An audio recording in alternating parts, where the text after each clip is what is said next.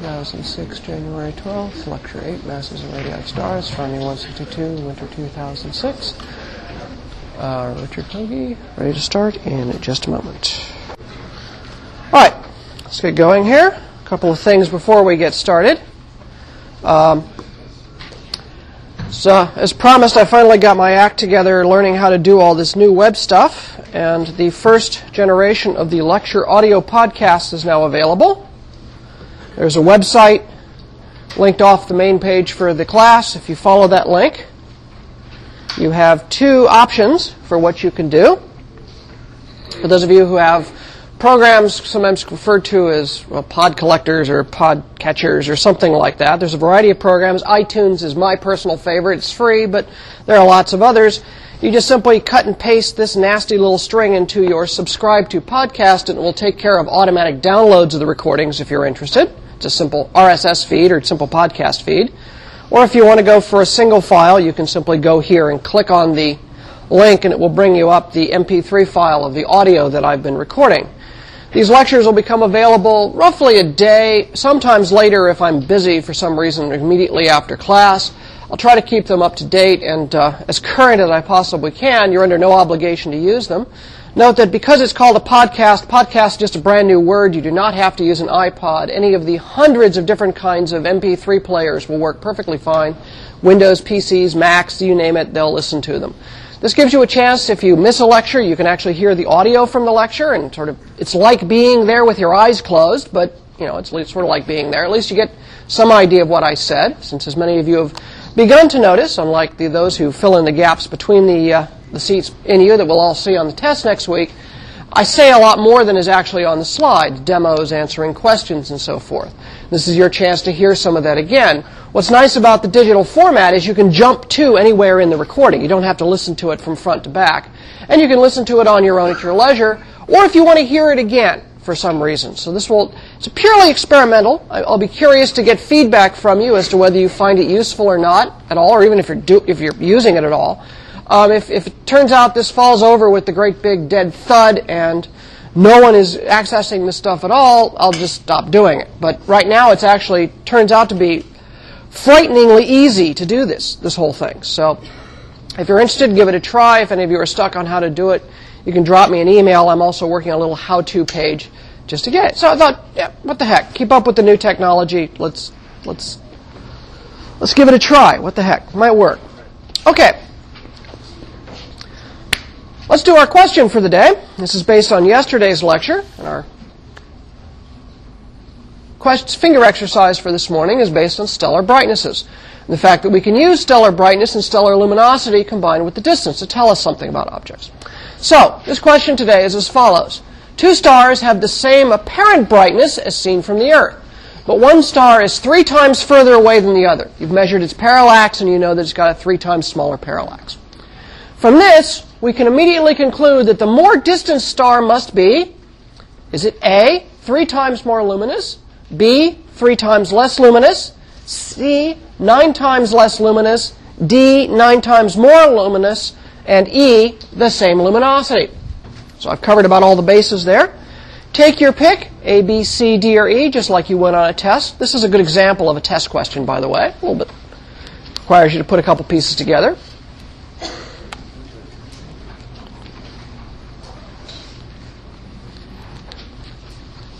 And again, just to keep yourselves honest, just, you know, scribble it in the upper right-hand corner or something. Just so you can't sort of change your answer sort of with everyone's hands going up.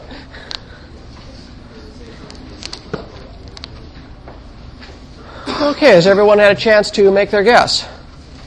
All right, discuss the question to the people around you and see if you can come to a consensus. I'll give you about a minute to, to chat it up for a while.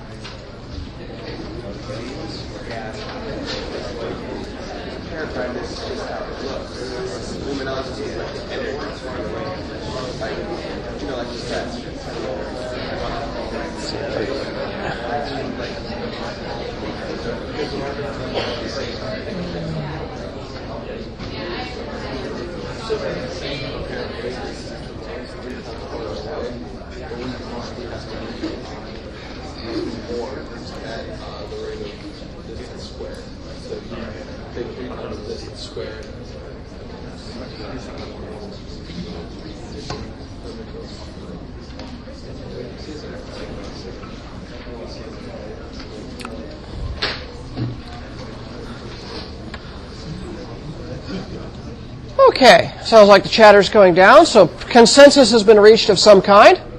All right, let's see a show of hands. How many of you changed your answer as a consequence of discussion with people? All right, now a moment of truth. How many of you said that the more distant star must be three times more luminous? A. B, three times less luminous. C, nine times less luminous. D, nine times more luminous. E, the same luminosity. Yeah, it's pretty straightforward. Good. Two pieces here. One is they're three times more distant. Brightness goes like 1 over distance squared. So you know it's got to go like 3 squared or 9 something. If the two stars are the same apparent brightness, that means they look as bright to each other in the sky.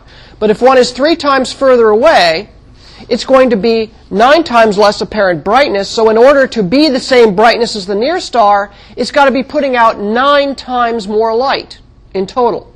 So that, that when it gets diluted by going over the longer distance, you can see it. So very good. You all got the inverse square law. It better be more luminous and luminous like the square. Excellent. Very good. Okay. Let's blank that. Switch to that. Go back to our regular screen and get into today's lecture.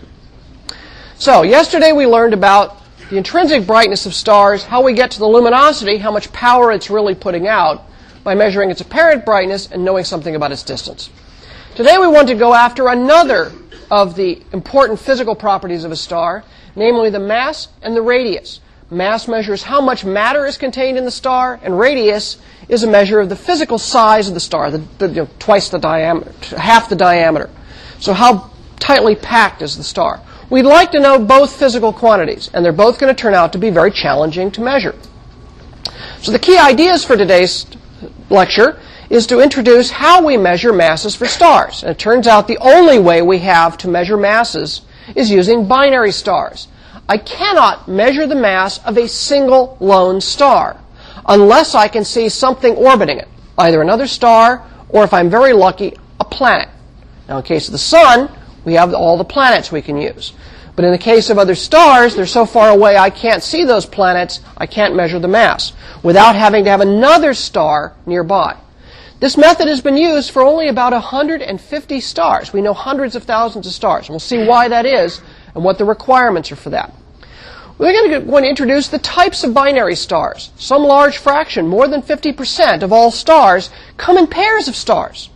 There are three basic types, so-called visual binaries, spectroscopic binaries, and eclipsing binaries. And we'll define each of those in turn and what their usefulness is to us for studying the masses of stars. And finally, at the very end of the lecture, I want to say something about measuring stellar radii. The details of the how that's done is actually sort of beyond the scope of this course. It's highly technical.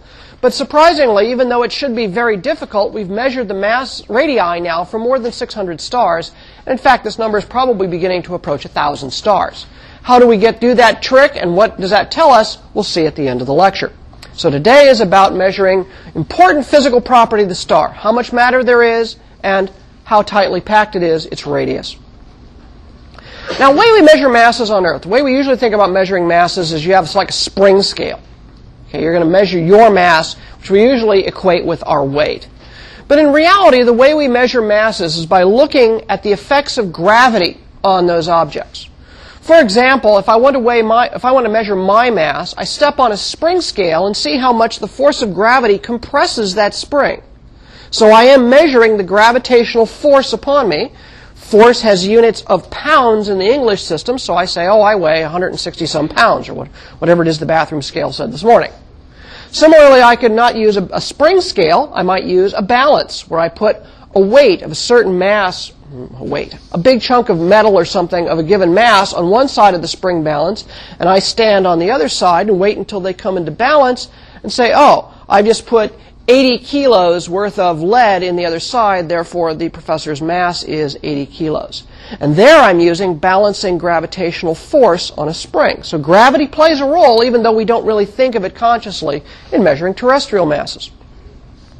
I can measure the mass of the Earth in a number of ways. For example, I could drop rocks and see how fast they accelerate. I know how to compute the gravitational force on a rock at the Earth.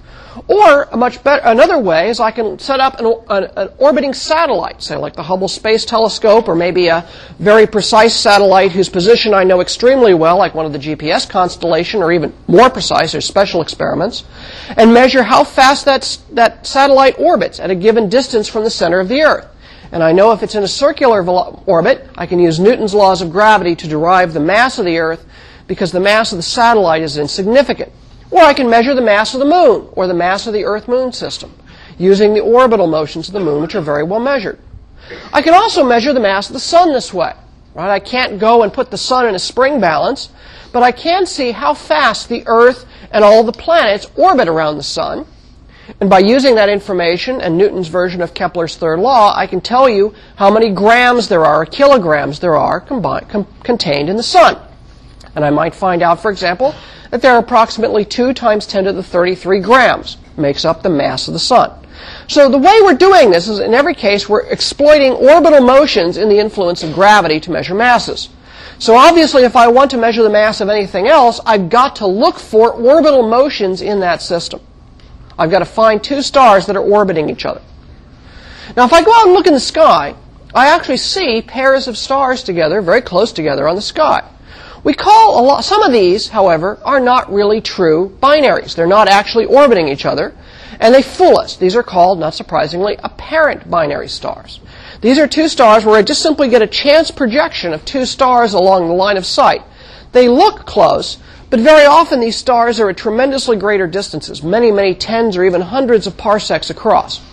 A good example is up in the Big Dipper, for example. There's a star which looks fairly bright and another star relatively bright nearby. When you look at them through the telescope, you say, man, those two stars must be orbiting each other.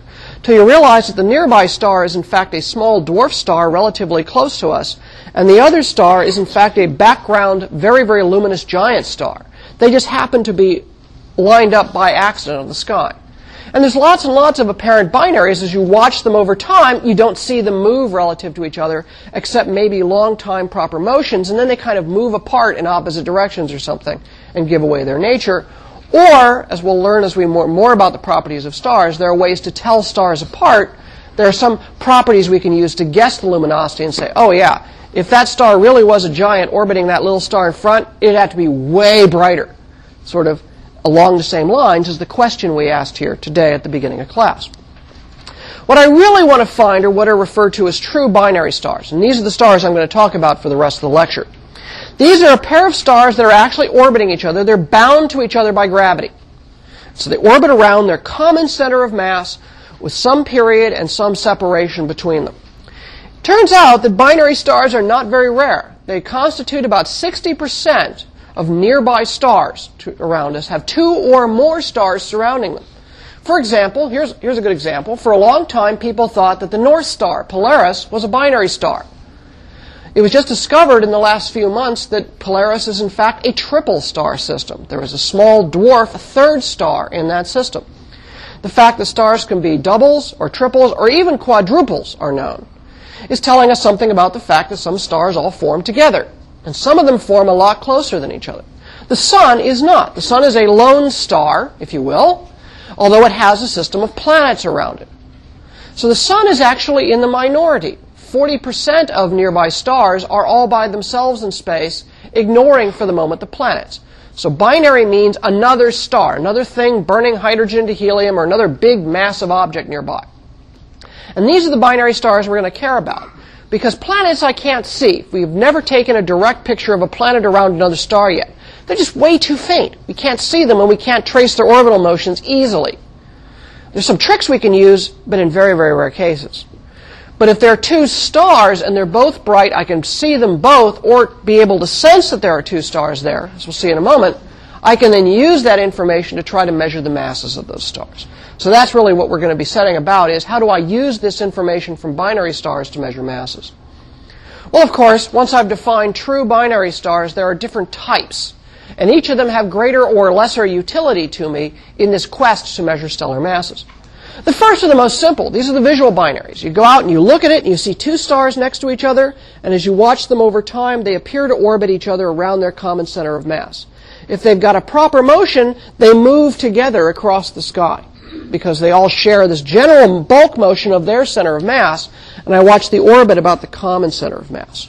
For example, the nearest stars to the Earth, Alpha Centauri, the nearest bright star to the Earth, it's a sun-like star, a little over four light years away, actually has a binary companion. And you can see those two stars with the naked eye, or certainly easily seen with a telescope. And again, like I said, about 60% of nearby stars are, are binaries. Now, what happens if the stars get very, very far away? Well, if they're really close, you can see their separation. But as they move further and further away, they get closer and closer together. And eventually, they get so close together that the blurring of the Earth's atmosphere smears the images out. And I can't really tell if there's two stars there or one star by looking at it directly. But if I take a spectrum of the star and I watch the spectral lines over time, because the star is orbiting, sometimes one star is moving towards me and the other star is moving away. And I'll get a successive Doppler shift as the lines come towards me, blue shift, and go away from me in red shift. So watching the spectrum over time gives away, oh look, there's cyclic orbital motions going on inside that system. One set of lines is red shifted, the other set of lines is blue shifted. And I call that a spectroscopic binary. It looks like one star to our crude telescopes here on the ground or in space, but its spectrum gives away its double nature. It shows that there are two distinct objects there orbiting each other. The third and rarer kind of binary stars, imagine that the two stars, instead of orbiting in the plane of the sky, orbit so that they're exactly aligned, so that one star actually eclipses the other every now and then. In that case, I have something called an eclipsing binary star. I actually see the light dip as one star passes behind the other. I get less light. Just like when the moon passes behind the, the Earth's shadow, I get less light out. In this case, both of them are self-luminous, so I'm just simply blocking the light from one with the body of the other.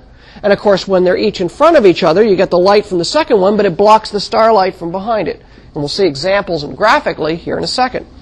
Those turn out to be, while they're rare and sound like they're exotic, they will turn out to be extremely important to us. They give us the very best masses of all for measuring stars. Because of that special geometry, I get to, to break a lot of so-called degeneracies in the solution, and the matter masses that I get out of this, in fact, are very, very precise. So let's look at a few examples here. Let's walk through the different types of binaries. Here's an example of a binary star. This is actually Sirius, the dog star, the bright star you would see if you walk outside at night. It's the brightest star in the winter sky. Sirius is in fact a double star. The main Sirius, the one we see, is this bright star here is in center. The, the frame of reference they've chosen for this orbit is the bright star. And it turns out there's a little tiny faint white dwarf star, as it's called. We'll, know, we'll learn what a white dwarfs are a little later in detail which has a period of approximately 50 years.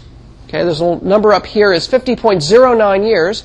Here's the position right now in 2006, where that Sirius B, as it's called, is in 2004, and it will swing around over the course of the next 50 years. So the first thing we notice about apparent binaries is that we're, we're, dealing with fairly long orbital periods sometimes. This is a very big separation between them. It's on a roughly elliptical orbit, about the common center of mass, although we've chosen as our frame of reference the bright star, so I'm not in the center of mass frame here.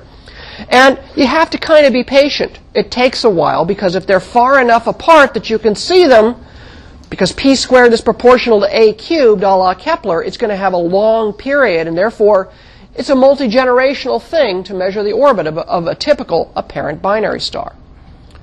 Let's get this sort of back up for a second and remind you what this whole center of mass thing is, because it's very important to us in figuring this out. Let's take a pair of stars, for example, Alpha Centauri and a little red dwarf companion, mass 1 and mass 2. Newton told us that Kepler, Kepler told us that orbits are ellipses with the sun at one focus.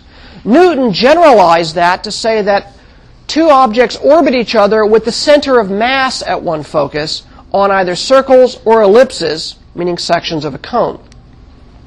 The center of mass is the imaginary balance point between two masses. You can imagine putting a stick through these two stars and balancing them and finding that balance point. We call that balance point the center of mass. Not surprisingly, just like the masses on a stick demonstration, the center of mass is always closer to the more massive object because you've got to get closer to that to get to the balance arm. The distance between them, if they're on circular orbits, measures the so-called semi-major axis. And I measure that by simply watching it on the sky and measuring when to get to the maximum angle between them, or if they're in very conveniently in circular orbits, measure it simply as angle. I know the distance, distance times angle gives me the semi-major axis. So semi-major axis in a visual binary is distance dependent. It's directly proportional to the distance. The other thing I get is that balance arm business gives me the ratio of the masses. If I had two equal mass objects, where would the balance point be? Be in dead center. What if one mass is four times bigger than the other? Where's that balance point going to be? It's roughly a fourth of the way between them. Actually, it's a fifth of the way between them because you've got to add the two parts of the stick. So the balance, if you have four to one mass ratio, your balance arm, you have to have a, sh- a short stick on the big mass. The other stick has to be four times larger for the second mass. And so 4 plus 1 is 5, so it's at one fifth. So you can find the center of mass is simply the inverse of the mass ratio. So the, cent- the ratio of the distances from the center of mass is the ratio of the masses. And I've shown the m1 over m2 is proportional to a2 over a1. That's one piece of the algebraic puzzle we're going to need to solve to separate out the masses. So just by looking at the orbit, I can measure its size, semi-major axis, and I can measure the mass ratio by seeing where the center of mass of that motion is. If the two stars are roughly equal masses, they'll appear to be orbiting around an empty point in space. That empty point is simply the balance point, the center of mass.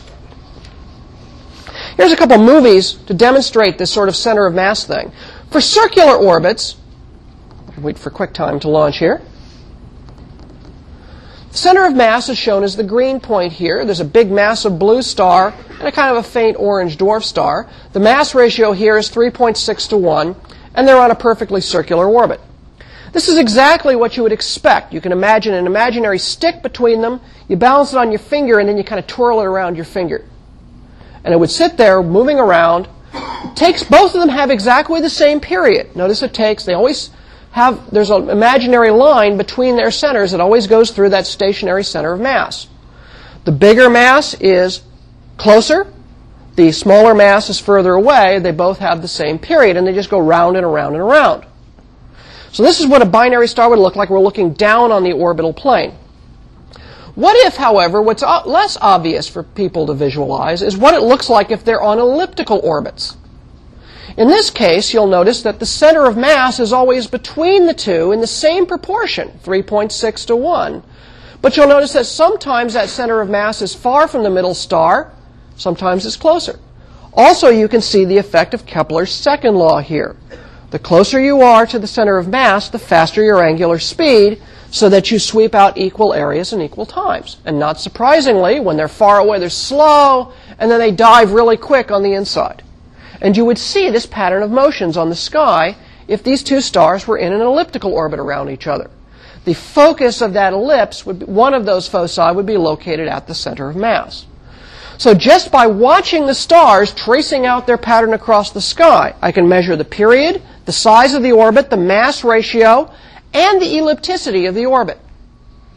Put all those pieces together to form the mass of the binary star.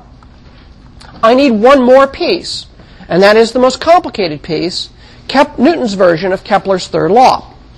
That is, that the period squared is proportional to the size of the semi-major axis cubed through this rather nasty bit of algebra that includes the mass ratio. So there's three pieces here. I don't care what the 4 pi and g are. They're just sort of to make the units come out right.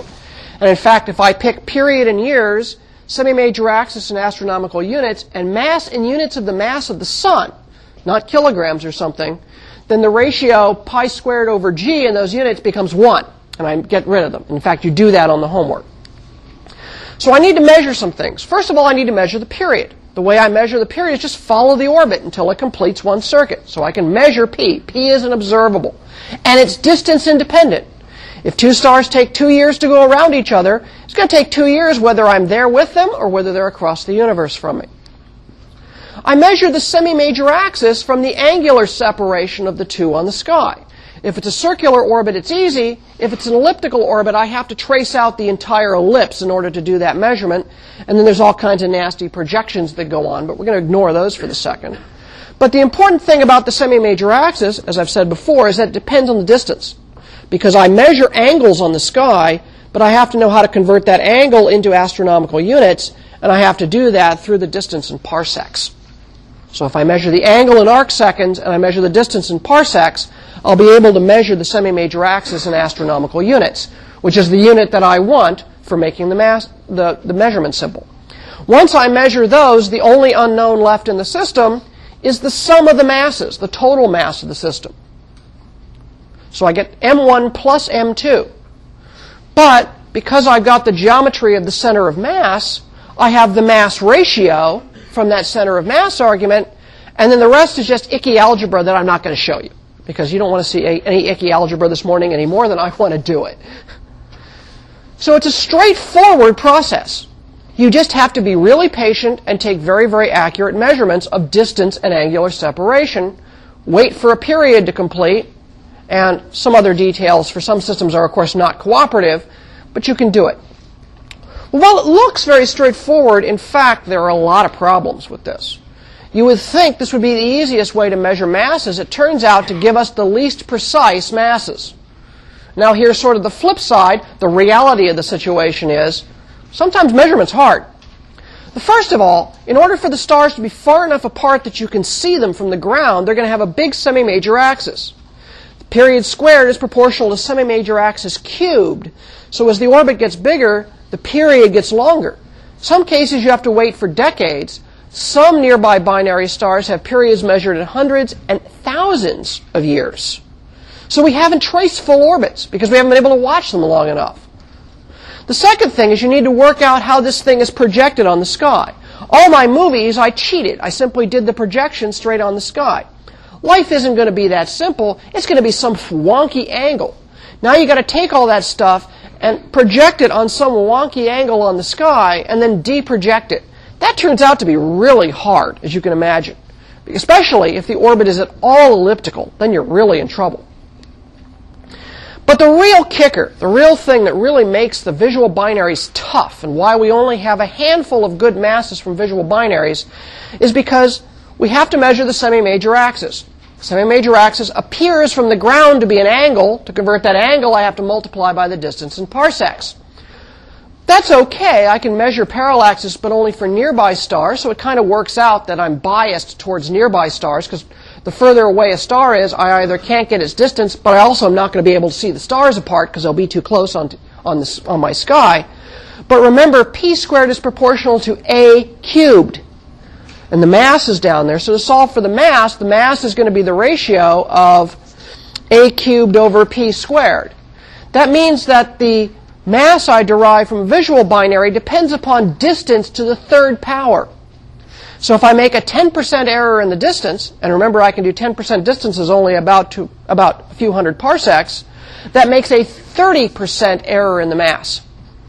That's like saying, yeah, well, I know I'm kind of 5 foot 10 plus or minus about 2 inches, but I'm maybe 160 plus or minus 20, 30 pounds. You know, we'd really like to know the mass much more precisely than that. And that's the problem. There's an imprecision because I've got a big lever arm and small errors make a huge error on that lever arm over long distances.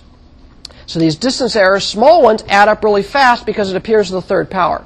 And that's the real bugaboo in this whole thing.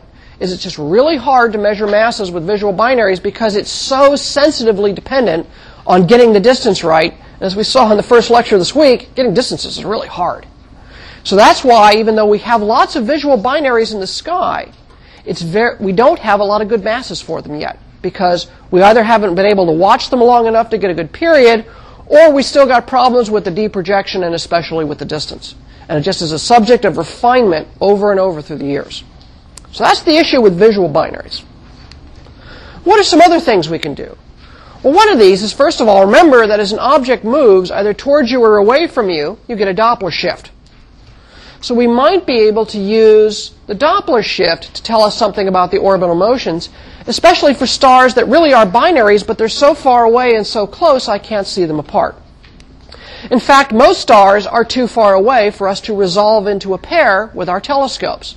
But they appear as, as binaries because of the Doppler shifts due to their orbital motions. So if I sit there and look at a star and I say, well, looks like there's two stars mashed together and I really can't see them apart, but I put all the light down my telescope, bust it into a spectrum, and I see the spectral absorption lines in the atmospheres of the stars. And I notice that one set of absorption lines is always red shifted and the other one's blue shifted, and then a little while later, they swap positions. And so this pairs of lines tend to move back and forth, red and blue. That cyclic motion says, I'm orbiting. Something's orbiting here. Something's going sometimes towards me, sometimes away. The amount of the shift tells me the orbital speed. So I can use that information. The period tells me how long it takes to go back and forth is p. The velocity turns out to be related to the lever arm through some geometry.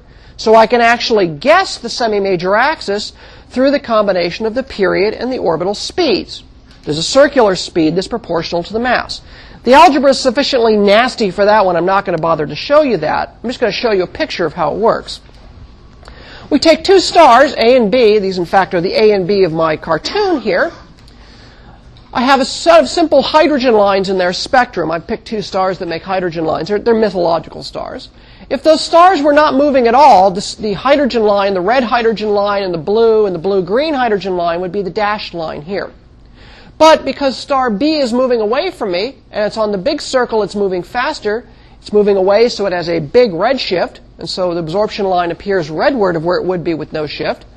The big star is closer to the center of mass, it has a smaller orbital velocity, but it's moving towards me at this instant, so it has a blue shift. Then I wait half an orbital period. Half an orbital period later, star A, the big star, is moving away, so now I get a small redshift, but star B is moving towards me. It's got the faster orbital speed, so I have a fast blue shift. And not just in that line, but in all the lines. So I see this patterning of lines moving back and forth and back and forth. Well, let's put it in motion. I've now got a pair of spectral lines here, star A and star B, and we'll set them into motion. So as I watch the stars orbit over time, I see their spectral absorption lines slop back and forth. Sometimes red shifted, sometimes blue shifted. The smaller star that's further away moves faster. The bigger star, which is closer to the center of mass, moves slower. The relative speed turns out to be exactly in that ratio of the center of mass balance point. So even though I can't see the stars apart, I can measure the balance point from the ratio of the velocities. Cool.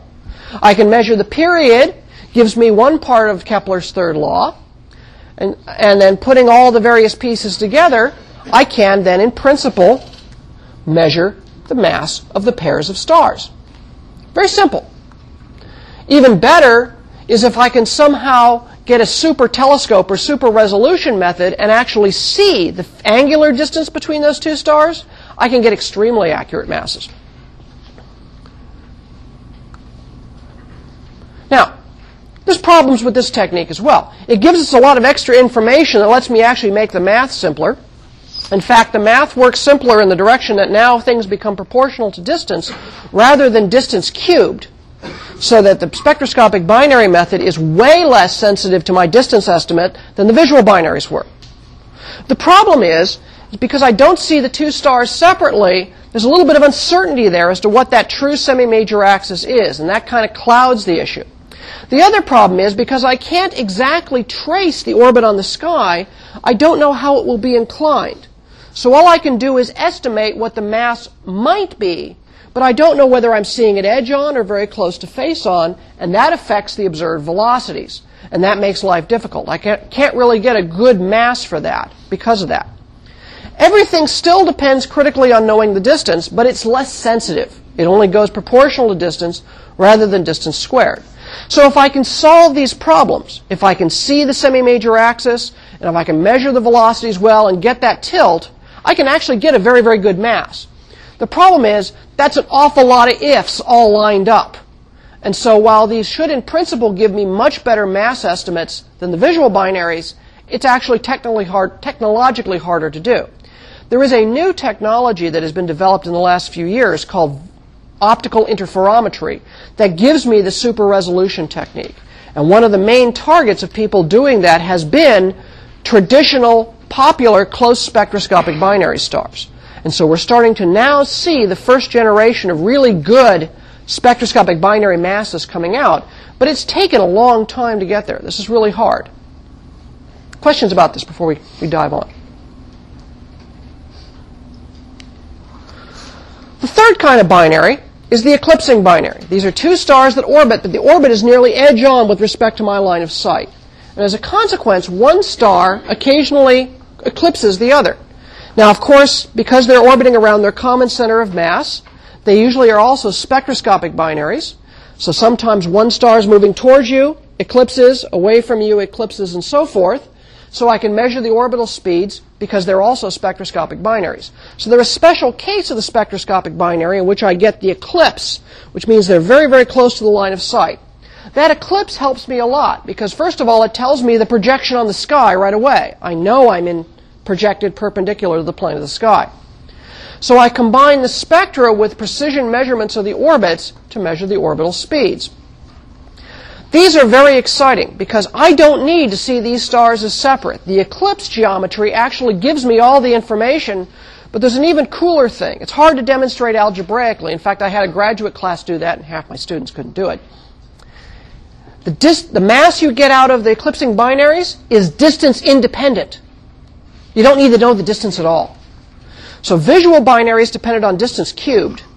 Spectroscopic binaries depend upon distance, but if you have an eclipse, you can eliminate the distance from the equation altogether. And so you actually don't care how far away the star is per se. So it's extremely powerful. In fact, we've measured the masses of eclipsing binary stars in other galaxies for which distance estimates are absolutely hopeless. So it's a very, very powerful method. Unfortunately, it requires very rare stars. If you could see the stars up close, what you would see is one star, and I'll show this as a small star orbiting a big star. At position 1, when I observe it, I get the combined light of star 1 plus star 2. And that's going to be this level of brightness. It should be as bright as it gets because I'm seeing both stars. When the star moves in front of, star 2 moves in front of the big star, I still see all of its light, but it's blocking a little bit of the light from the background star. And so I get a dip in the brightness of the total system because I don't see them separately. I just see them as if they're combined. Three, now nobody's blocking anybody, so I see star 1 plus star 2, and I'm back to the original level.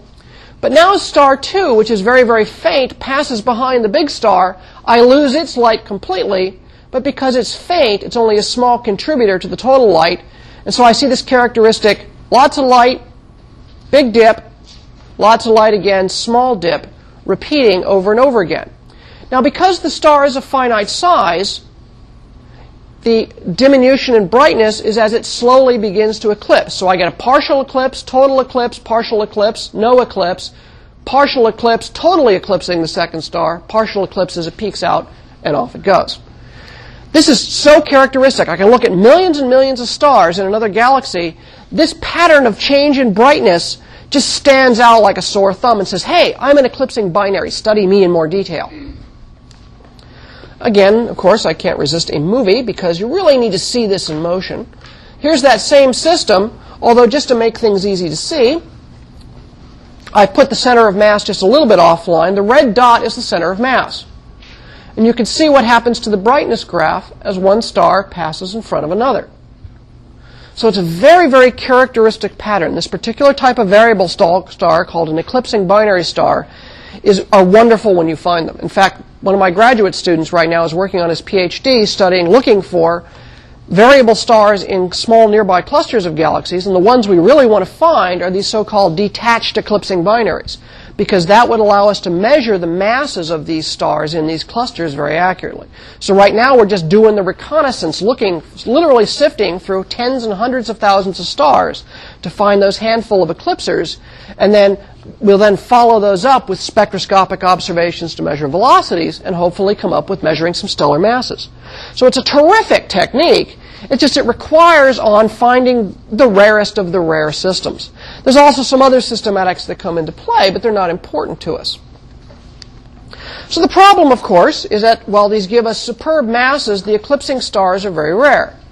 The other problem, of course, is stars are not sharp edged. They have fuzzy edges. The fuzzy edges make it hard to measure the details of the eclipse in detail. If you get a partial eclipse, then you've got a real problem figuring out what the angles are and stuff like that.